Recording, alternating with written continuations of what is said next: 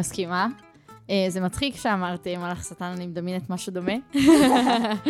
אה, אז, אה, אז הדיבור עם עצמי לא תמיד מצליח לי, אבל הוא שם. זאת אומרת, כן, לרוב הכביכול שטן ינצח, תמיד. השאלה היא מה הפעולה שאני אעשה הלאה. כי בסוף, על כל שאלה שאני מעמידה, או משפט שאני אומרת, הפוך, על כל משפט שאני אומרת, אני בסוף שמה סימן שאלה. זאת אומרת, נגיד אני אומרת, יואו, מה אני, מה אני אוכל, כאילו, טוב, בא לי לאכול. ואז אני שואלת, באמת, בא לי לאכול? כאילו, סתם, זרקתי שאלה זה. או, אה, יואו, איזה מכוערת אני. ואז אני, אה, אני מכוערת? כאילו, אני שמה לעצמי כל הזמן שאלות, במקום כל הזמן לקבוע לי בראש עובדות. את הספק הזה, הפנימי כן. הזה.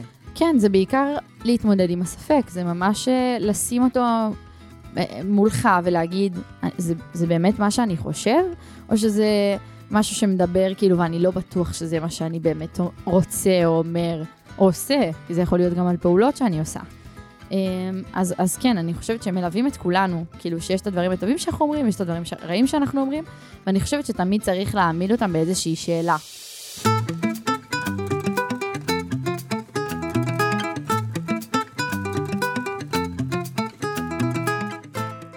שלום לכולם.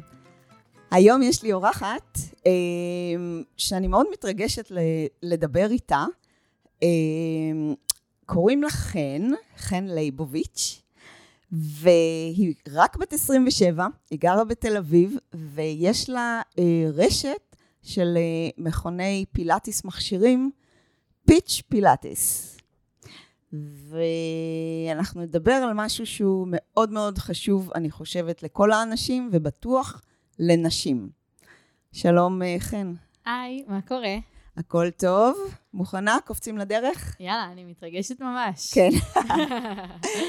אז אנחנו נדבר היום על uh, הנושא שבעצם לא הרבה מדברים עליו, וזה הדימוי גוף שלנו, וכמה הוא בעצם משפיע עלינו ועל החיים שלנו, וכמה הוא מתחבר להפרעות אכילה. ואנחנו נגיע, אני בטוחה שיהיה לנו המון אסימונים שיפלו, אה, כי דיברנו קצת מקודם והתחלנו קצת לגעת בנושאים וזה ממש מרגש, ואמרנו, נעצור את השיחה שלפני בשביל שנוכל להקליט את זה, כי זה כל כך אה, הרבה יש מה להגיד ומה התובנות שיכולות לעלות מזה. וכמובן שניתן טיפים ורעיונות מהניסיון האישי של שתינו, כדי שאפשר יהיה לקחת את התובנות ובעצם לעשות איתם משהו בחיים. כן, להשתמש בהם אחר כך. אמ, אז כל מה שקשור לדימוי גוף בעיניי, או להפרעות אכילה בדימוי גוף, אני חושבת שזה תמיד איכשהו מגיע ביחד. זאת אומרת, כנראה שמי שיש לו דימוי גוף חיובי, אמ, לא יהיה לו הפרעות אכילה ברמה מאוד גבוהה. זאת אומרת, דיברנו על זה קודם, שיש איזשהו רצף שאתה יכול להיות על הסקאלה מ-0 ל-100, ואני לא חושבת שיש 0 או 100. אני תמיד חושבת שזה איזשהו בינה, ביניים כזה של או שיש לי, וזה ברמה מאוד מאוד נמוכה, כי אני לא חושבת שיש מישהו שאין לו הפרעות אכילה, או שיש לי וזה ברמה מאוד מאוד מאוד גבוהה, ואני עושה כל מיני פעולות בשביל להרגיש יותר טוב עם עצמי. לא תמיד הפעולות הן חיוביות או טובות, אה, לרוב הן כנראה יהיו רעות גם עבור הגוף שלנו ועבור עצמנו, אבל זה, זה מתחיל מדימוי גוף. הפרעות אכילה מתחילות מדימוי גוף, זה שם. אז אני חושבת, אבל אולי קודם השאלה הראשונה זה, מה זה בעצם הפרעות אכילה? כי אני חושבת שיש איזשהו אה, חוסר הבנה בציבור, מה זה בעצם אומר. אוקיי, okay, וואו, זה מושג מאוד מאוד כללי, הפרעות אכילה, אני מסכימה איתך. אה, בגדול, הפרעות אכילה זה כל מה שקשור לאני מול האוכל. שוב, בהגדרה שלי, זה לא איזו הגדרה מילונית.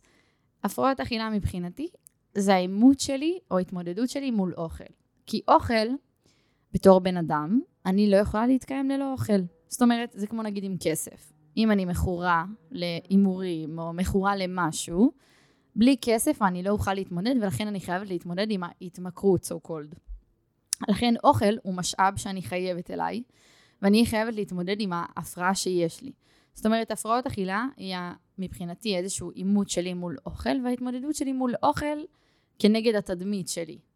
נגיד אם לי יש בעיה עם איך שאני נראית, יכול להיות שאני אגיד, אוקיי, הפרעות אכילה, טוב, אני לא אוכלת, אני מעדיפה לא לאכול כי אני מרגישה שמנה, אז אני לא אוכל.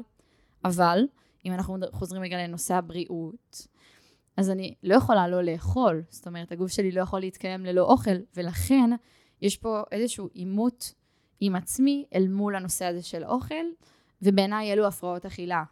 אמ, כל מה שקשור לאיך אני אה, תופסת את האוכל, או אם אני אוכל אני ארגיש X, או אם אני לא אוכל אני ארגיש Y. ואז אני אעמוד מול המראה, ו- ואני אחבר את שני הדברים האלה ביחד. אמ, ו- ואז יבוא כל מה שקשור לדימוי גוף. שוב, פרשנות שלי. אמ, אז הפרעות אכילה ודימוי גוף, איכשהו, בעיניי לאחרונה לפחות, שזה מאוד מאוד מהדהד כזה, ויש לזה המון אה, אפקט לאחרונה ברשתות ובטלוויזיה, ויש כל הזמן קשר עם דימוי גוף חיובי והפרעות אכילה, והמון פתאום דוגמניות מספרות על כל מיני הפרעות אכילה שלהן. אני חושבת שזה תמיד, אבל תמיד מגיע ביחד. זאת אומרת, זה לא יכול לבוא אחד בלי השני. אה, לפחות בעולם של היום, אינסטגרם, איך אתה נראה החוצה, זה נראה לי איכשהו מגיע ביחד. אוקיי, okay, אז זה קשור לאוכל, אבל אם אנחנו מדברים על דימוי גוף, בגלל שזה קשור כל כך, אז אה, הפרעה זה הרי מילה שלילית, משהו שהוא לא, לא, לא נורמלי, מה שנקרא. יש נורמלי ויש את ה... או מה רגיל, רגיל ויש את מה שמופרע, כאילו, מה שמחוץ לרגיל, שזה ההפרעה. אז אם זה מדובר על דימוי גוף, אז בטח... אז בעצם זה גם הולך למי שמתאמן יותר מדי, כי זה חוזר לדימוי גוף, אולי זה לא... זה, זה כאילו לאיזון של בין uh, הקלוריות החוצה והקלוריות פנימה, מבחינת האוכל, אבל אפשר גם להתמכר ליותר מדי uh, אימונים. אמ, אם כבר נכנסת לנושא הזה, אז אני אספר שנייה את החוויה האישית שלי, ומזה נצא רגע לסטודיו ו- ולאימונים וכו' וכו' וכו'. אמ, אני בגיל 12 התחלתי לפתח הפרעות אכילה. Um, הייתי רזה ברמת המקל, הייתי ממש לא הייתי, כאילו זה היה נע בין אנורקסיה לבולמיה, זה היה בתקופות, או שהייתי אוכלת המון ורצה להקיא, או שהייתי לא אוכלת כלום כל היום והייתי חיה מהאוויר כביכול. Um, זה ליווה אותי עד גיל 18 בערך, עד הצבא, ובצבא כבר לא יכולתי להפסיק, אה, לא יכולתי להמשיך להקיא. זאת אומרת, יש איתי כל הזמן אנשים עד גיל 18 אף אחד לא ידע בכלל שיש לי הפרעות אכילה, כל הזמן צחקו עליי שאני רזה מדי ו- וכאלה דברים, אבל אף אחד לא ידע מכלום, הייתי הולכת להקיא, אף אחד לא היה שומע. אה, לא הייתי אוכלת, תמיד היו מעירים לי על זה שאני לא אוכלת. אה, אבל זה לא, אף אחד באמת לא היה מבין עד הסוף מה קורה מאחורי הרזון. כי לא הייתי משתפת, לא הייתי מדברת יותר מדי, וכשהייתי מקיאה אף אחד לא היה שם לב, אז זה לא היה משנה שום דבר. בגיל 18 שהגענו לצבא ואתה חי עם אנשים כל הזמן, אתה לא לבד, אתה בשירותים, יש לך זמן מסוים לשירותים, יש לך זמן לזה, זמן לזה, פתאום לא הייתי לבד. ולהקיא הפך להיות משימה קשה. איך אני מקיאה שמישהו שומע אותי ומתחיל לשאול אותי שאלות שאני מקיאה? כאילו, לכי תסבירי שאת, אה, כל דבר שאת אוכלת, את רצה להקיא אותו. אמ, אז כשהגעתי לצבא כבר, בגלל שלא יכולתי להקיא, אז המרתי את ההפרעות אכילה לספורט. עכשיו, בתור התחלה, שאתה מתאמן, את יודעת, בבקרה ובאיזון, זה דבר מדהים, זה דבר סופר חשוב, זה, זה לנפש, זה לבריאות, זה הכל. אבל כשאתה הופך את זה לאובססיה, שכל דבר שאתה אוכל, אתה הולך להתאמן בגללו, זה לא נורמלי, אה, וזה עושה המון המון נזקים. זה הגיע למצב שבו הייתי מתאמנת אה, חמש, שש, אפילו שבע פעמים בשבוע, אם לא פעמיים ביום, כי הייתי רוצה כביכול להוריד או לשרוף כביכול את הקלוריות שהייתי מכניסה לגוף. עכשיו רגע חוזרת לנושא ההפרעות אכילה. אמ, זה לא שאתה רוצה לשרוף את הקלוריות, אתה מרגיש נורא עם מה שעשית, ואתה רוצה כביכול לנקות ממך את האשמה. ככה זה עובד. אז זה לא- אתה. מעניש אותך באימונים בעצם? לא זה בדיוק. מה שאת אומרת? רציתי להגיד עונש, אבל זה לא על עונש. זה לא בדיוק, אני לא... זה סוג של להעניש את עצמי. כן, את יודעת מה? זה, זה כן, זה ממש להעניש את עצמך עבור הדבר הזה.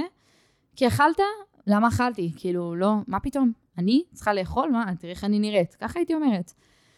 ובאיזשהו שלב, אחרי שהייתי כל כך הרבה פעמים בשבוע או ביום מתאמנת, עשיתי נזק לברכיים, נזק ממש רציני. היה לי, זה התחיל משבר מאמץ, ואחרי זה, לא משנה, לא ניכנס לזה, עשה לי נזק בברכיים. והפנו אותי להתאמן בפילאטיס מכשירים. פילאטיס מכשירים בעצם הציל אותי, את הברכיים שלי, וזה חיזק לי את כל השרירים מסביב, וזה בעצם מה שהכניס אותי רגע להיות בפרופורציה עם ההפרעות אכילה. התאמנתי במקום שבע פעמים בשבוע, ירדתי לארבע פעמים, ו- וזה הפך להיות מתון יותר, וזה ממש גרם, הפילאטיס אה, גרם לנפש שלי להירגע מהדבר הזה. כי הספיקו לי שלוש-ארבע פעמים בשבוע, החיבור הזה לנפש, בשביל להרגיש טוב. ופתאום, הדימוי גוף השלילי שהיה לי, לאט לאט כזה התאזן יותר ונהיה ממש באמצע. זאת אומרת, אני לא כל היום מתעסקת באוכל ובאיך שאני נראית, ואני גם לא, לא מתעסקת בזה. כי אתה מסתכל במראה ואתה מתעסק בזה. אבל זה, זה נהיה, במקום בווליום של 100, ירד לווליום של 50. זה היה איפשהו באמצע, בסקאלה הזאת שאמרנו מ-0 ל-100. אמ, אז הפילאטיס בעצם הציל אותי, ופתחתי את הסטודיואים שלי במטרה לגרום לאנשים אמ, להבין שאף פעם לא נהיה מושלמים. תמיד יהיה משהו שיציק לנו ויפריע לנו, אבל אנחנו מגיעים לאימון של 45-50 דקות בשביל להתחבר רגע לעצמנו, להרגיש טוב עם מי שאנחנו ומה שאנחנו, ואם גרמתי למישהו להרגיש טוב עם הגוף שלו, אפילו בשעה הזאת, מבחינתי זה שווה את הכל. כן, אני לגמרי לגמרי מסכימה. אני ממש... אני מאוד מתחברת. אה, רציתי להגיד שני דברים בנושא הזה. אה, בקטע של הפעילות הגופנית. אה, נכון שהתחלנו עם הפרעות אכילה, אבל אני חושבת שזה חלק בלתי נפרד מהפרעות אכילה, למרות שזה נשמע שמתעסקים עם אוכל. אמ, אני במקצוע הזה כבר למעלה מ-17 שנים, והתחלתי כמאמנת כושר. אה, התחלתי את דרכי גם כן, כי הפעילות הגופנית הצילה גם אותי. אמ, ומה שאני שומעת כבר כל כך הרבה שנים זה, אני לא אוהבת להתאמן, אני לא רוצה, אני לא סובלת חדר כושר, אני לא סובלת זה, אני, זה לא חשוב מה הקטגוריה. ו... קשה מאוד להסביר לאנשים את, ה, את המשמעות עד שהם לא באמת מתמידים ומתחילים להתחבר לזה ו, ומורידים את, ה, את המלחמה הפנימית הזאת נגד הפעילות הגופנית שהיא יותר מהליכה. אני לא מדברת על הליכה, אני מדברת על פעילות שהיא מטרגטת, כאילו שהיא שמה למטרה שרירים ופיתוח של הגוף ובצורה נכונה ובונה. אמ, אז אני לגמרי אה, מתחברת, אמ, מתחברת לזה, וזה חלק מהדרך שלי, שגם אני עשיתי בזמנו. אמ, ואני אומרת שאני תמיד אהיה מכורה לאוכל. אני בשנות החמישים לחיי, וגם אצלי זה התחיל מגיל 12, ואני טוענת, למרות שהיום האוכל לא מנהל אותי, עדיין יש לי את הנקודות האלה, שהן תמיד יהיו שם, כי אנחנו אה, בתהליך עבודה אישי כל הזמן. אני לא פרפקט, למרות שאני בעלת מקצוע, וזה מה שאני מנסה להעביר את המסר. אז, אה, אז מה קורה, אם דיברנו על אה, היום ושכולנו בעצם על איפשהו ב, ברצף הזה של הפרעות אכילה, אז איפה את חושבת שהיית ואיפה את חושבת שאת היום? פחות או יותר. אמ, איפה הייתי? מאוד למעלה ברצף. הייתי חיה את זה. זאת אומרת, כמו שאמרת קודם, זה, זה היה ממש מנהל אותי. זאת אומרת, ההפרעות אכילה הם, אמ, ניהלו את מה שאני עושה ואת איך שאני עושה כל הזמן. אה, והיום אני יכולה להגיד לך, קודם כל אי אפשר לפתור את זה. זה משהו שכאילו קיים כל הזמן.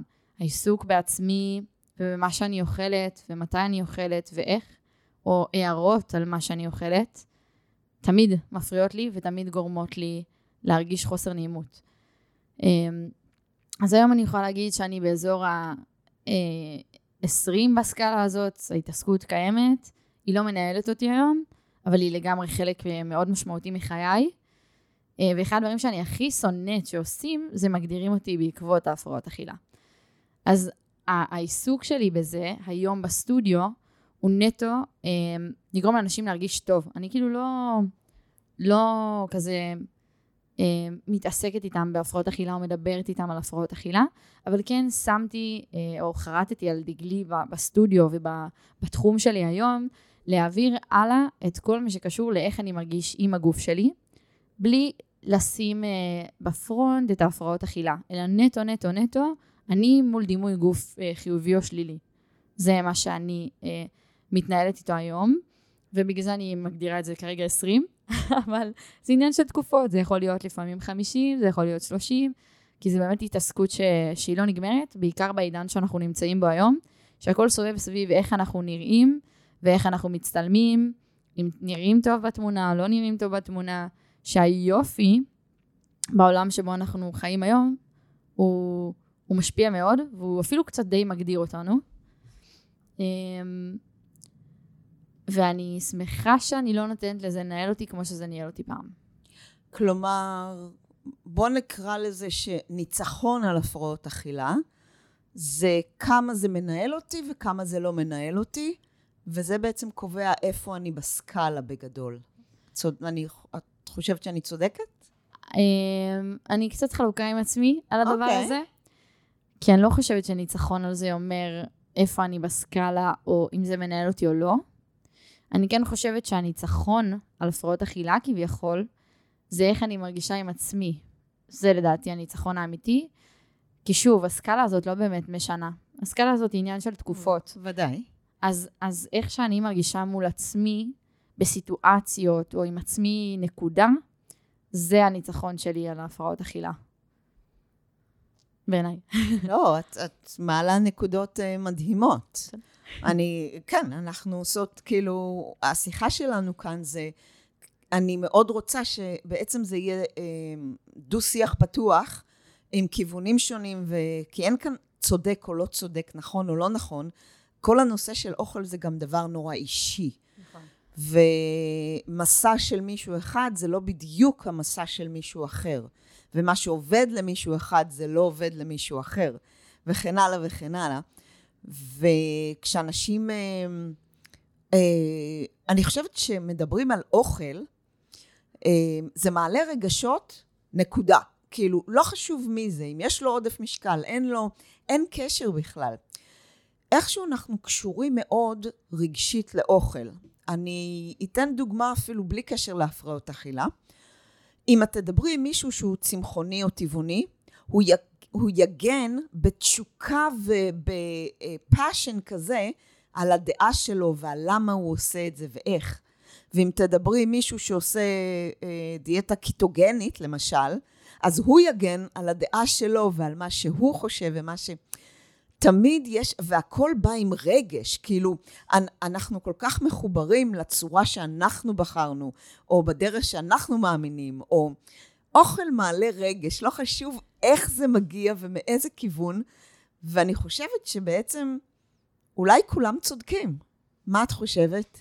אני בטוחה שכולם צודקים, כי בסוף, אה, זה כמו שאמרת קודם, אין פה נכון, לא נכון. זה איך אני אה, רואה או מתנהל בתוך הסיטואציה הזאת. אה, ואני חושבת שזה לא בהכרח רק אוכל. גם הנושא של הספורט מעלה הרבה אה, רגשות אצל אנשים. נגיד, אני יכולה להגיד על התחום שלי, אה, או ספורט לאחרונה באופן כללי, חוזרת לנושא איך אנחנו נראים ואינסטגרם. נגיד פילאטיס מכשירים נתפס עכשיו, בתקופה האחרונה, כאיזשהו ספורט, שקודם כל הוא מאוד טרנדי. אני מניחה רגע בצד את כל מה שאני חושבת על הדברים הטובים והבריאות וזה וזה. איך הוא נתפס היום? נתפס כמאוד טרנדי, מכתב. זה בדרך כלל לבנות מאוד צעירות, uh, עם לבוש מאוד מסוים, ועם uh, כאילו איזשהו uh, סטיגמה שהדביקו על הדבר הזה. ואז כשאתה מדבר עם אנשים, או בעלות עסקים כמוני בתחום, אז כאילו אתה שומע את הדעה האמיתית, כמו שאני אומרת לך עכשיו, אז נגיד, אני נתפסת uh, כסטודיו שהוא מאוד לברביות כביכול, או את צריכה לבוא עם המותג הנכון, עם הלבוש הנכון, וכשאת נכנסת אליי לתוך הסטודיו ורואה את המתאמנות, אתה רואה שיש הכל מהכל. אז כמו שאמרת, על הצמחוני והטבעוני, אני באמת חושבת שבסוף יש הכל מהכל, ויש מכל הסוגים ומכל הדעות ומכל המידות, או, או מכל האפשרויות, אה, בכל דבר ובכל דבר שתגעי בו בתחום הזה, אה, יעלה איזשהו רגש. כי לכל אחד, או בכל אחד, הדבר הזה נגע איכשהו בחיים שלו. גם אם זה לא הוא אישית, הוא מכיר מישהו ש... או אה, ספורט. אני מניחה שהיום, לפחות פה בתל אביב, יש איזושהי מודעות מאוד מאוד גבוהה על ספורט. אז, אז זה לא, זה לא אה, מפתיע אותי אם אני אשאל מישהו ויהיה לו מה להגיד לי על ספורט, לטוב או לרע. אמ, או הפוך, אם תפגישי תל אביבי עם מישהו צפוני שכנראה כאילו אחד מתאמן ואחד לא, אז יש פה תמיד איזשהו רגש עם הספורט, ככה או ככה, גם אם הדעה שלי היא טובה או לא טובה, או אין איזה משהו נכון בעיניי לדבר הזה. אני אגיד הערת ביניים על העניין של הצפוניים והתל אביבים. אני מגיעה מהצפון, ואני עובדת עם נשים מכל רחבי הארץ, ואני הגעתי מארצות הברית, ועבדתי שם 15 אה, שנה עם אה, נשים מכל רחבי. אני חושבת שמודעות יש לרוב האנשים. בין מודעות והבנה שזה חשוב וצריך, לבין הלעשות, פה מתחילה הבעיה, פה הגאפ, ההבדל של מה שקורה.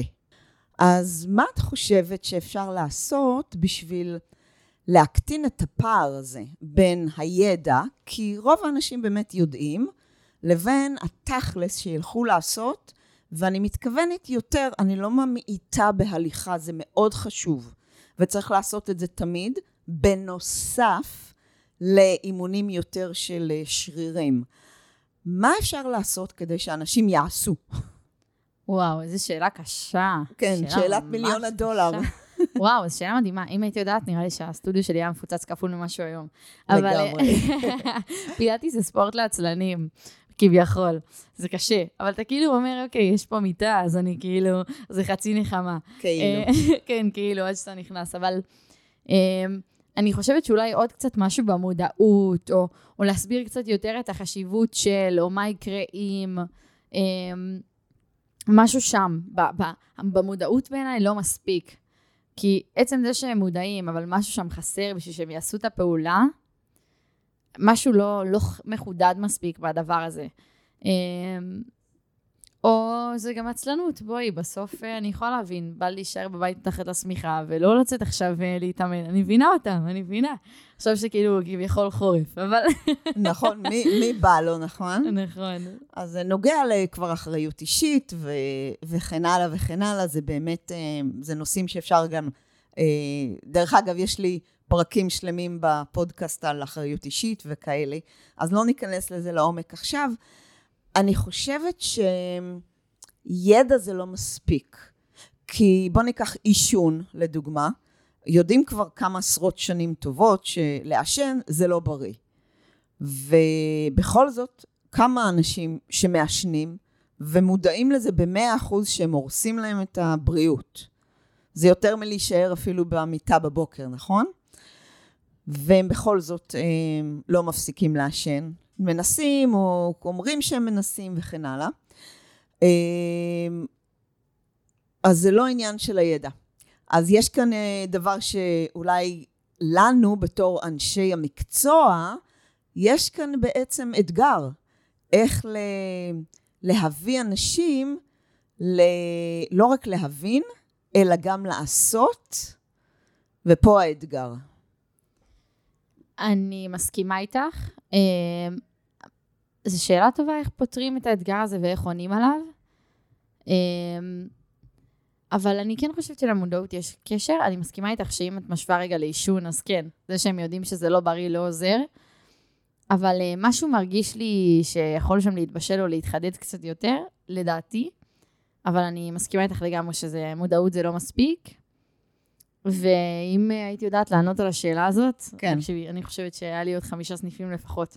אה, כן, לא, אני אומרת שהיה אה, תור שמתחיל בדלת שלי והיה מגיע עד סין. בטוח.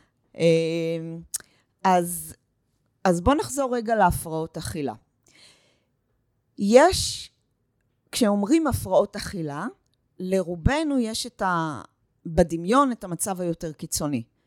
את האנורקסיה ואת הבולימיה, ויש עוד מגוון שמות של, בכיוון הזה. מה גורם לבן אדם ש... מ... כאילו, מזה שהוא ידאג למה שהוא אוכל וקצת uh, מכה על חטא וקצת, uh, את יודעת, uh, מתלונן וכן הלאה, שזה מין הפרעת אכילה קטנה כאילו, בוא נגיד ככה, לזה שהוא יהפוך לכזה שיתחיל להקיא, ומה מה לדעתך? יש, יש לך מושג מה, למה חלק כן וחלק לא? אה, האמת שזה גבול סופר דק. מאוד קל להגיע לקיצון, תמיד, כשאתה כבר מתחיל אה, את הדבר הזה, מאוד קל להגיע לקצה שלו. אה, זה בעיקר, בעיקר בעיניי, תלוי בסביבה שלי ואיך היא מגיבה עליי בדבר הזה. נגיד, אני יכולה להגיד על עצמי, שכשהתחילו לי הפרעות אכילה, הייתי רזה, וכשהתחילו להעיר לי על כמה אני רזה, זה הפך להיות חמור יותר. אז כל הזמן היו צוחקים עליי שיש לי כזה, היו קוראים לי עצמות עדינות, כי הייתי, הייתי רק אור ועצמות, אז ככה היו צוחקים עליי. אה, זה לא מצחיק אותי היום, אבל בסדר. וזה רק דרדר את המצב שלי יותר. אז אני חושבת שהסביבה מאוד משפיעה על הדבר הזה. אה, אני חושבת שההתעסקות הכללית היום אה, באינסטגרם ובחיצוניות מוסיפה לדבר הזה המון. אמ, אז לדעתי הסביבה, וזה לא רק המשפחה הקרובה, זה, זה, זה מסביב לגמרי, זה חברים, ונגיד אם אנחנו מדברים על הבית ספר שעליו דיברתי, אז זה, זה כל, מש, כל הילדים שמסביב, וכאילו, זה, זה לא רק הסביבה הקרובה שלי, זה ממש המורחבת, ומעבר למורחבת יכול להיות גם אנשים שאני לא מכירה. אמ, לדעתי הסביבה היא גורם מאוד מאוד מרכזי לאיך המצב הזה יכול להידרדר. אה, איך אתה יכול להיות בקיצון כשהיית כביכול באמצע, אה, או בקצה, בקצה השני. אה, אבל נראה לי שזה בסוף אינדיבידואלי מאוד, כאילו איך אתה תופס את הסביבה שלך, אם היא מאוד משפיעה, או שזה רק פנימה. לדעתי הסביבה תמיד מאוד משפיעה. יש לדימוי, כי יש לנו דימוי גוף, אבל יש לנו גם דימוי עצמי, כאילו ביטחון עצמי, מה שנקרא. ו... אני לא צריכה להוסיף הרבה שיש קשר מאוד אה, הדוק בין אה, ביטחון עצמי לדימוי גוף. ככל שאני אחשוב שאני נראה יותר טוב, רוב האנשים גם יהיה להם ביטחון עצמי יותר גבוה. אז יש לי שאלה, אה, אני סקרנית לדעת, אם דימוי גוף קשור לביטחון עצמי, אז ממישהי שהיה לה ביטחון עצמי מאוד נמוך, את בעלת עסק. ששם אה, ביטחון עצמי זה דבר אה, מאוד מאוד מאוד חשוב. איך, איך זה קרה? אמ, אוקיי, חוזרת רגע אחורה, אהבתי ממש את השאלה. חוזרת שנייה אחורה לפני העסק. כן, היה לי ביטחון עצמי מאוד מאוד נמוך, ושוב, זה חוזר לסביבה שהביאה אותי להפרעות אכילה וכו' וכו' וכו'. כשפתחתי את העסק, כל המטרה שלי הייתה לעזור לאנשים כאלה. אז הביטחון העצמי היה מאוד הכרחי, כי אם אני אראה שה... המצב שלי עם עצמי לא טוב, למה שמישהו אה, ילך אחריי, או ירצה להיות כמוני, או, או יבין כאילו שאמרתי שיצאתי מהפרעות אכילה, אבל בסוף לא יצאתי מהן. אה, בסוף אתה צריך לתת איזושהי מוטיבציה לאדם שנמצא מולך, אם המטרה שלך היא לעזור לו בתחום הזה. אז הביטחון העצמי היה חייב להגיע עם, ה, עם הרצון לעזור. אז אני חייבת להיות מאוד בטוחה בעצמי במה שאני מביאה איתי, בשביל לעזור לאנשים האלה. זה רגע בלי קשר לבעלת עסק, זה רגע למה הסטודיו שלי נפתח ומה חשוב לי להציג בו. וכן, בתור בעל עסק, אתה חייב להיות עם המון ביטחון עצמי, כי יש המון אנשים אה, שירצו אה, להוריד, לפגוע, כל מיני דברים קצת פחות חיוביים כשמגיע עסק, ו- וצריך לדעת להתמודד איתם, והביטחון העצמי ש- שלי חייב להיות גבוה מאוד בשביל לדעת להתמודד ולהגיב על כל מיני דברים שמגיעים. אני יכולה להגיד שהשם שלי בתל אביב או בעולם הפילאטיס הוא מאוד מאוד מוכר. ויש המון אנשים, אני עובדת בשיטה שהיא חדשה, יש כמה סוגים של שיטות בפילאטיס, אני עובדת בשיטה שהיא די חדשה, ויש קבוצה של בנות שיש, כאילו, מדריכות שהן המון המון שנים בתחום, והן עובדות בשיטה שנקראת שיטה קלאסית. כשאני פתחתי את הסטודיו ומאוד מאוד מהר הצלחתי למלא אותו, אז הן החליטו שהן, אה, הם, לא אגיד משמיצות, אבל הן בחרו להגיד דברים מאוד מאוד לא נעימים בצורה פומבית על מי שאני ומה שאני ומה שמגיע איתי.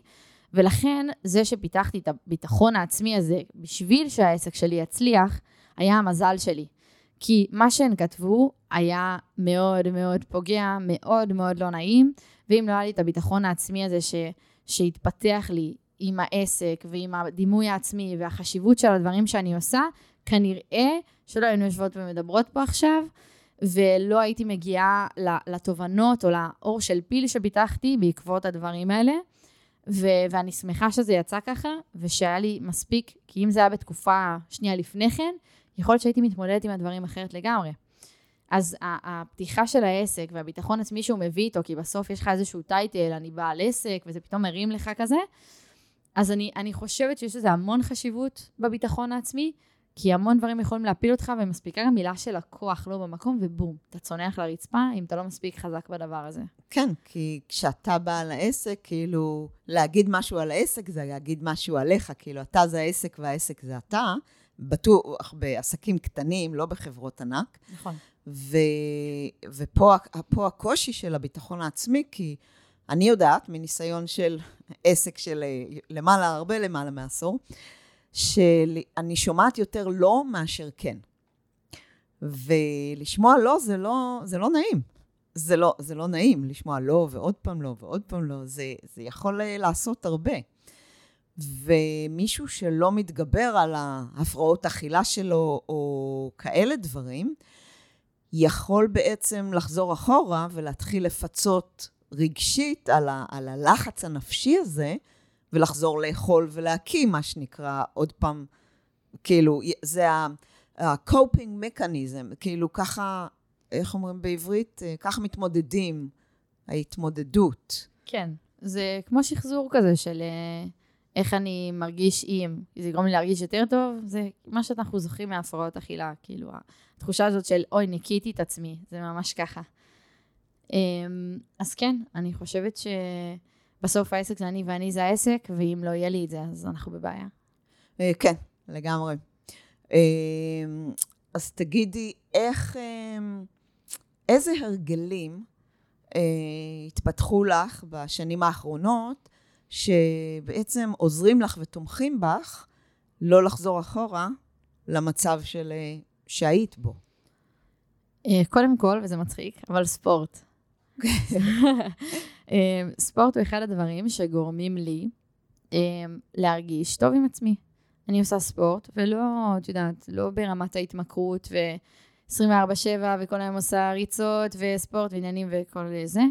מספיק לי שלוש, פעמיים שלוש בשבוע להתאמן, וזו תחושה אחרת אחרי שאתה מתאמן. משהו משהו גורם לך להרגיש הרבה יותר טוב עם עצמך. ובעיקר פילאטיס, אתה פתאום מרגיש יותר זקוף כזה, ויותר בטן פנימה, ו- ומשהו בפילאטיס גורם לי להרגיש ממש טוב עם עצמי. Uh, מעבר לזה, אני מקיפה את עצמי בסביבה של אנשים שגורמים לי להרגיש הכי טובה שאני יכולה להיות. אנשים שתמיד מרימים אותי, אני מרימה אותם, משהו בחיבור ביני לבין האנשים האלה גורם לי להיות הגרסה הכי טובה של עצמי. זה, uh, זה ההרגל השני. וההרגל השלישי, להיות כל הזמן בעשייה, או, או, או לעשות פעולות שעושות לי טוב. אם זה פעם בשבוע ללכת אה, לאכול בחוץ בשביל כזה האווירה הטובה וזה, או לצאת עם חברים, או אה, לעשות דברים, ש... לעבוד על העסק שלי, או לפתח כל מיני רעיונות חדשים, דברים שעושים לי טוב, בשביל לא להגיע למצב שבו אני אומרת, יואו, איזה כושלת אני, ו... והכי קל ליפול לאוכל. כאילו, הכי קל להיות מבואס ולהתחיל לאכול ולשבת על גלידה, ואחרי הגלידה בא לך משהו מלוח, וזה מתחיל ככה, ואז הדבר היחידי שאני הולכת לעשות זה להקיא. אז... אז אני לא מסכימה לעצמי ליפול לשם, למרות שבאמת, בכנות ועם יד על הלב, זה הדבר שהכי קל לי לעשות. ללכת לאכול, ולא להפסיק לאכול, כי זה מה שהייתי רגילה לעשות, לאכול מלא מלא מלא ולהקיא. אמ, אז, אז זה משהו שאני לא מסכימה לעצמי לחזור עליו, וזה שלושה הרגלים שפיתחתי לעצמי, שמאוד מאוד עוזרים לי לא ליפול לשם שוב. וכמו שאמרתי קודם, הדרך לשם מאוד קלה. כן, לגמרי. אמ, אני רוצה להגיד שאני מאוד מתחברת להרגלים האלה שפיתחת, לעשות דברים של להיות בעשייה.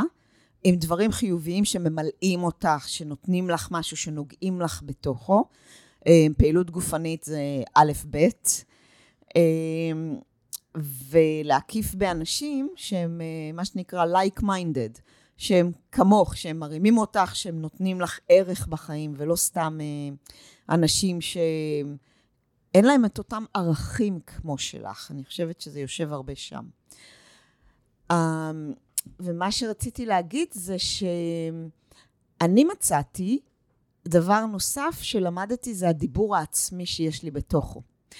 אה, לדוגמה, אה, אני אצלי ביומן, אה, כתוב מתי אני יוצא, אם אני יוצאת להליכה זה כתוב שם, אם אני עושה אימון עם משקולות זה כתוב שם, כאילו, כתוב לי הפעילות הפיזית שלי, כתובה לי ביומן.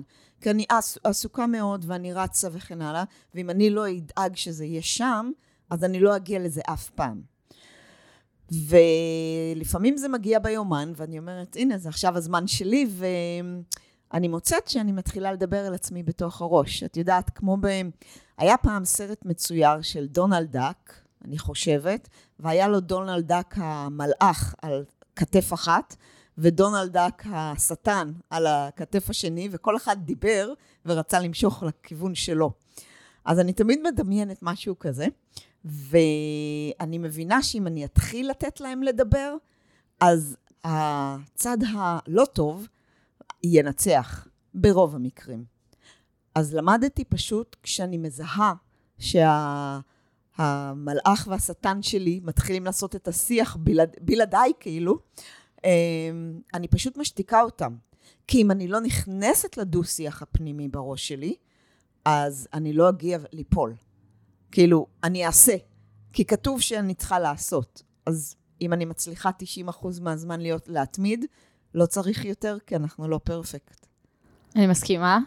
אה, זה מצחיק שאמרתי מלאך שטן, אני מדמיינת משהו דומה. אמ, אז, אמ, אז הדיבור עם עצמי לא תמיד מצליח לי, אבל הוא שם. זאת אומרת, כן, לרוב הכביכול שטן ינצח, תמיד. השאלה היא מה הפעולה שאני אעשה הלאה. כי בסוף, על כל שאלה שאני מעמידה, או משפט שאני אומרת, הפוך, על כל משפט שאני אומרת, אני בסוף שמה סימן שאלה. זאת אומרת, נגיד אני אומרת, אה, יואו, מה אני, מה אני אוכל, כאילו, טוב, בא לי לאכול. ואז אני שואלת, באמת, בא לי לאכול? כאילו, סתם, זרקתי שאלה זה. או, אה, יואו, איזה מכוערת אני. ואז אני אני מכוערת? כאילו, אני שמה לעצמי כל הזמן שאלות, במקום כל הזמן לקבוע לי בראש עובדות. את הספק הזה, הפנימי כן. הזה. כן, זה בעיקר להתמודד עם הספק, זה ממש אה, לשים אותו אה, מולך ולהגיד, זה, זה באמת מה שאני חושב, או שזה משהו שמדבר כאילו, ואני לא בטוח שזה מה שאני באמת רוצה או אומר או עושה, כי זה יכול להיות גם על פעולות שאני עושה. אמ, אז, אז כן, אני חושבת שמלווים את כולנו, כאילו שיש את הדברים הטובים שאנחנו אומרים, יש את הדברים הרעים שאנחנו אומרים, ואני חושבת שתמיד צריך להעמיד אותם באיזושהי שאלה. לשאול, זה בטוח, ואחרי ששאלתי, הראש שלי יתחיל לחשוב. ואז אני באמת אדע מה אני רוצה. וזה במקום השיח עם עצמי, זה, זה כזה, אוקיי, זה, זה באמת מה שאני רוצה לעשות? זה יעשה לי טוב? כאילו, אני אוכל, זה יעשה לי טוב? או אני, אני עכשיו אלך אה, להקיא, זה יעשה לי טוב להקיא? כאילו, דברים כאלה. אני רוצה להדגיש את זה, שאף אחד לא יפספס את זה כאן אה, בפרק הזה, את הנקודה הזאת, כי זה כלי מדהים, מה שציינת עכשיו, לשים את הסימן שאלה. כי לכולנו יש את הדברים האלה שרצים בראש. ואנחנו, בתור בני אדם, אנחנו מתוכנתים לענות על שאלות. יש לנו צורך, כשיש סימן שאלה בסוף משפט, יש לנו צורך לענות. זה לא, לא נעשה אפילו במודע, אנחנו רוצים לענות. אז אם אנחנו שואלים אה, שאלות נכונות ועונים את האמיתי, בלי סיפורים, לא צריך לעשות את המצב מדהים יותר טוב, אבל גם לא צריך לעשות אותו נוראי ולא טוב, כאילו נמוך נורא. פשוט להסתכל לאמת ולדבר את האמת בעיניים. וכשאת עונה מהאמת את השאלה ששמת, שהוספת את הסימן שאלה, כי אנחנו רוצים לענות, זה מדהים מה שזה יכול לעשות. לגמרי, אני מסכימה, זה פותר לי הרבה דברים שאני בוחרת אה, לבחור כעובדה מוגמרת, ופתאום אני אומרת, זה באמת מה שחשבתי? ופתאום אה, אני מבינה שלא. וזה עושה טוב. זה, אגב, זה עוד הרגל שפיתחתי, תוסיפי הרגל רביעי. אה, לשאול את עצמך אם זה עושה טוב? כן, כל, סתם, זה יכול להיות על כל דבר, אבל אם אנחנו רגע הולכים להפרעות אכילה, אני אוכל ואז אני אגיד, בא לי להקיא. באמת בא לי להקיא, או שזה כאילו מהרגל שהיה לי. ואז אתה מבין שלא באמת בא לך להקיא. כאילו, אכלת יותר מדי, אוקיי, אכלתי יותר מדי, אפשר לחשוב. אז, אז יום אחד הרשיתי לעצמי לאכול עוד משולש פיצה. מה יקרה? הכל בסדר, אנחנו בני אדם, מותר לנו ליהנות. וכשמבינים את זה, הם מפסיקים להילחם בדבר הזה. כן, המלחמה זה בעצם מה שיוצר אולי את כל ההפרעות אה, אכילה. אם אתה בשלום עם עצמך ועם הגוף שלך ועם, ה, ועם אוכל, אז, אז, אז אין מלחמה. מסכימה? לא חושבת שקיים דבר כזה, אבל אני מסכימה. כן. אני חושבת שזה לא קיים דבר כזה ב-50, אולי 70 שנה האחרונות. כי לפני זה, קשה לי להאמין שהיו באמת בעיות עם אוכל, או אנשים אכלו יותר מדי, או אנשים פשוט היו פעילים, והיה אוכל, והם אכלו בשביל להזין את עצמם בשביל אנרגיה, והיו ארוחות מסודרות, ולא היה נשנושים מכל הכיוונים כל הזמן מסביב. אני לא יודעת אם היה להם את השפע שיש לנו, ואני לא יודעת אם הייתה להם את המודעות שהייתה לנו. אה, שוב, לדעתי, אה, זה אחד הדברים שהיום אה, מביאים להכי הרבה, הופע... להכי הרבה הפרעות אכילה. השפע, המודעות ו... וההתעסקות הזאת במראה החיצוני שהיא בלתי נגמרת. אה, כן, ואנחנו יכולים להיכנס לשאלה של הביצה והתרנגולת, של אה, האם, בדיוק, האם האוכל, השפע האוכל גרם להתעסקות היותר מדי ולמודעות, או שהמודעות גרמה ל... אני חושבת שהשפע הזה, זה כבר, אנחנו יכולים אה, לגלוש למקום אחר לגמרי של אוכל שנעשה ממכר בבתי חרושת, ואיך שינו לנו את האוכל והכמויות. זה, נוס, זה ממש נושא ליום אחר, אה, אבל, זה, אבל זה תורם המון לבעיה. כן, זה חלק ממנה. זה... אבל שוב, זה איך שהתחלתי את הסיפור, אמרתי, בסוף, שורה תחתונה, אנחנו לא יכולים בלי לאכול. אז זה לא משהו שאפשר להימנע ממנו. אה, זה חלק מהחיים שלנו. אז... אה, זה... כן. כן. התמכרות לאוכל זאת ההתמכרות הכי קשה, כי מכל יתר ה... הדברים שמתמכרים להם, אפשר להגיד אני לא, וזה הכל. לא מסכימה. גם okay. אוקיי. כסף. כסף אתה לא יכול בלעדיו, אתה לא יכול להפסיק לקנות. כסף מנהל אותך ככה או ככה. אז אמ, אוכל וכסף זה שני הדברים היחידים שאי אפשר להגיד להם לא, או להיות בלעדיהם. אז השאלה אם זה התמכרות לכסף או שזה התמכרות לקניות. גם וגם. תחשבי שאנשים שמהמרים מתמכרים ל, לריגוש בכסף. אבל אתה עדיין צריך את הכסף. גם זה... באוכל, כשאתה אוכל, יש אנשים שזה זה, זה לא מרגש אותם, אבל זה עושה להם ממש טוב. זה, זה אותו דבר מבחינתי בסקאלה, של, ה, של איך אני מרגיש קשה. בסוף ההתמכרות זה, זה משהו במוח, זה... ההרגשה שנותן לך ההתמכרות עצמה. כן. אוקיי. Okay. הפעולה שאתה עושה קשה. קשה. אז, אז, אז כן, זה משהו שאי אפשר בלעדיו ואי אפשר, זה, זה חלק מהחיים. אמ, כשמדברים על הפרעות אכילה, הרבה פעמים ההתמכרות, אם אני אדבר על התמכרות לאוכל, מגיעה מעצם הציפייה. כאילו, הציפייה היא זאת שיותר ממכרת מאשר האוכל עצמו.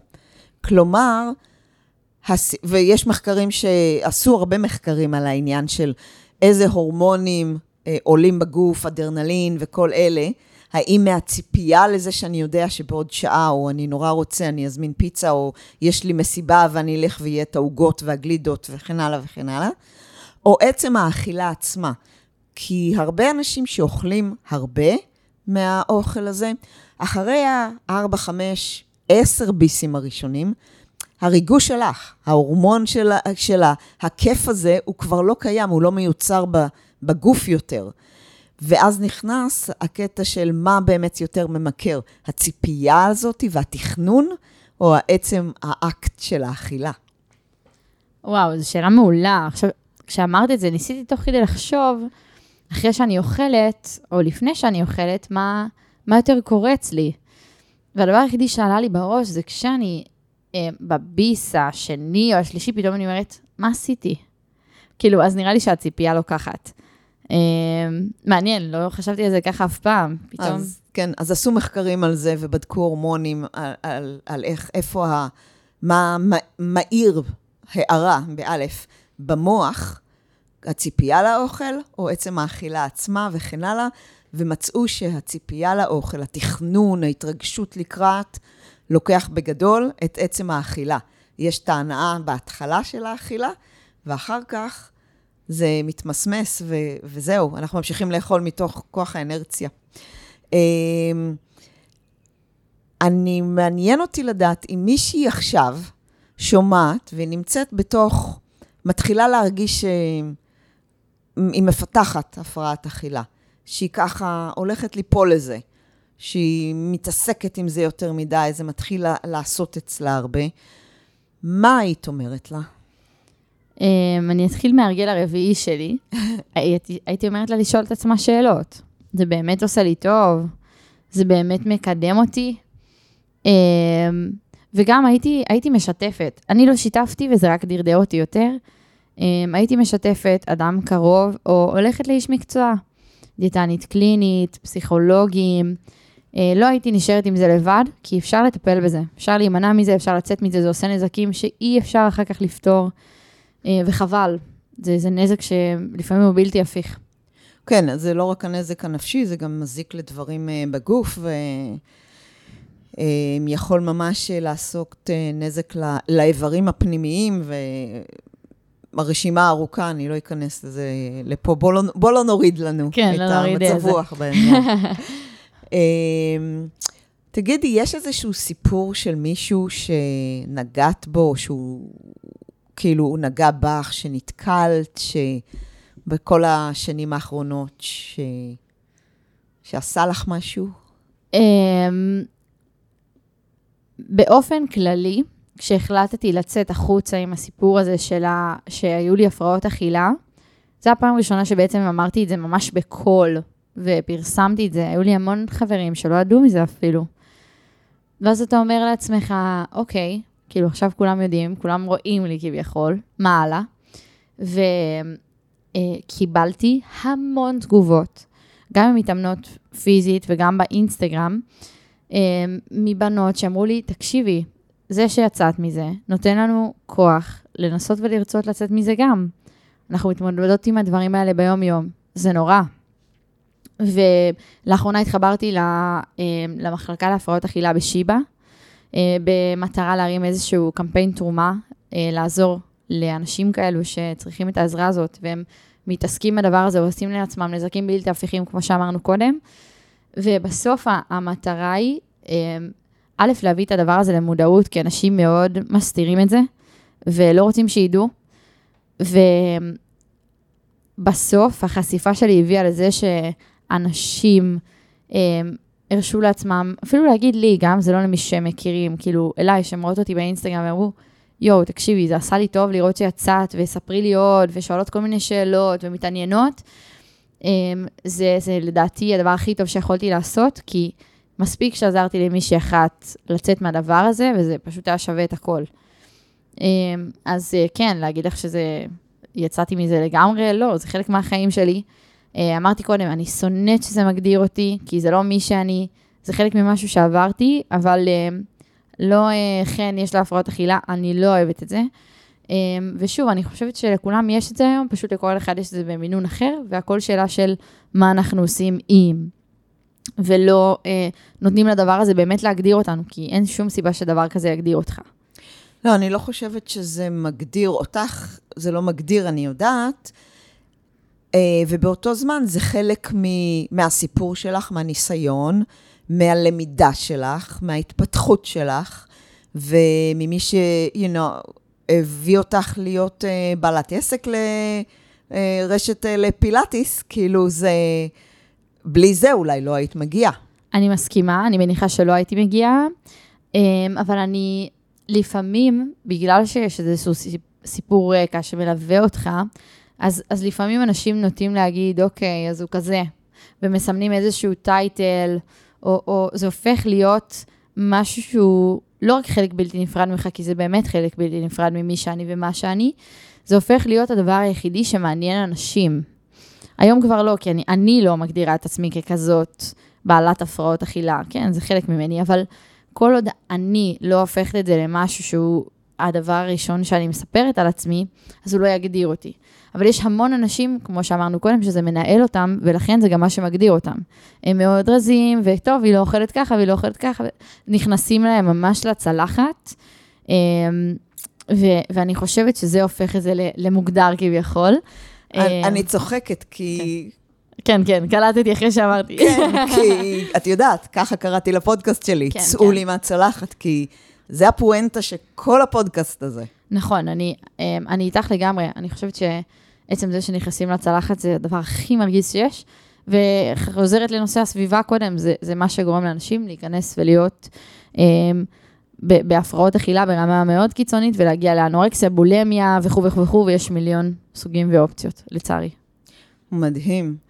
אני חושבת שנגענו ממלא כיוונים בזה, ויש כאן המון אה, אה, פנינים שאפשר לאסוף, וטיפים ומחשבה שיצרנו. אה, ועצם העובדה שאנחנו מדברות על זה, אה, שתי בעלות מקצוע שהיו שם, התמודדו, יצאו, ועדיין מתמודדות באיזושהי רמה זאת או אחרת, קצת יותר, קצת פחות לפעמים. אז אה, אה, אני מקווה שזה נותן את ההשראה אה, לכולם. הלוואי. כן, אה, ויש, יש אנשים לדבר איתם. אז אה, אנחנו נתחיל אה, לקחת לקראת אה, סיום, אז אני רוצה לשאול אותך, אנחנו חיים בעידן דיגיטלי, והמסר שלנו תמיד ברשתות ובכל מקום וכן הלאה. הייתי רוצה לדעת, אם מישהו היה בעוד אה, 500, אלף שנים, את יודעת, היסטוריונים היום חופרים באדמה, אבל אם בעוד אה, אלף שנים מישהו ילך ויחפור באדמת המחשבים והאינטרנט, מה המסר שהיית רוצה שהם יגלו שאת השארת אחרייך? וואו. אני יודעת שאת עדיין צעירה ויש עוד שנים לעשות uh, דרך ולעשות uh, דברים, אבל כרגע, מה המסר שהיית רוצה שיגלו שאת השארת, שהמסר שלך? וואו, שאלה מה זה קשה, את יודעת? אני מנסה לחשוב מה הכי חשוב לי לעשות בתור חן. אני חושבת שהדבר שהכי חשוב לי, בתור מסר החוצה, זה באמת לגרום לאנשים להרגיש טוב עם עצמם. זה מבחינתי הדבר הכי חשוב שאני גם עושה היום. אה, מעבר, את יודעת, להצליח וכו' וכו' וכו'. זה נראה לי המסר הכי חשוב שאני יכולה להשאיר. מה זה אומר, במשפט או שניים, מה זה אומר להרגיש טוב עם עצמך? להיות שלמים ממה שיש לנו. לא לחפש שלמות. אין מושלם, יש שלם. וזה נראה לי הדבר שהכי חשוב לי להעביר הלאה. ש, שחשוב לי שאנשים ירגישו שלמים עם מי שהם ומה שהם, ולא יחפשו להיות משהו שהם לא. אז אה, נראה לי שזה המסר. אני חושבת שזה מדהים. אני מאחלת לכולם לא- להיות שלמים ולא מושלמים. חד משמעית. יפה. אמ, אז איפה אפשר למצוא אותך? אנחנו, חוץ מזה שאנחנו נשים את כל ה- האינפורמציה בתיאור של הפרק, ושם יהיה אה, לינקים לכל מקום, איפה אפשר למצוא אותך? אה, קודם כל אינסטגרם, אינסטגרם פיץ' פילאטיס טילבי.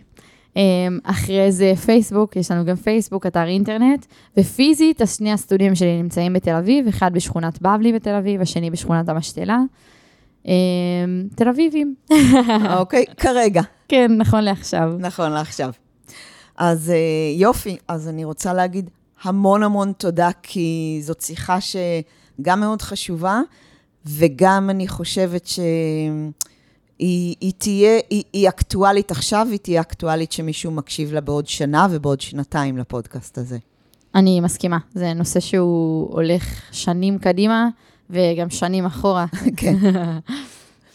אז יופי, אז תודה רבה. לי ממש כיף. ואז אם קיבלתם ערך מהפר, מהפרק הזה, ואתם חושבים שכדאי להפיץ אותו, אז אל תתביישו. לחברים, למשפחה, הרבה אנשים צריכים לשמוע את זה, הרבה אנשים צריכים להבין את זה, כי הם, אנחנו לא יודעים מי באמת מאחורי דלת עושה את מה שהוא עושה. אמ, אז שילחו אותו, דרגו אותו, ואני, טל כהן, אז להתראות עד הפרק הבא.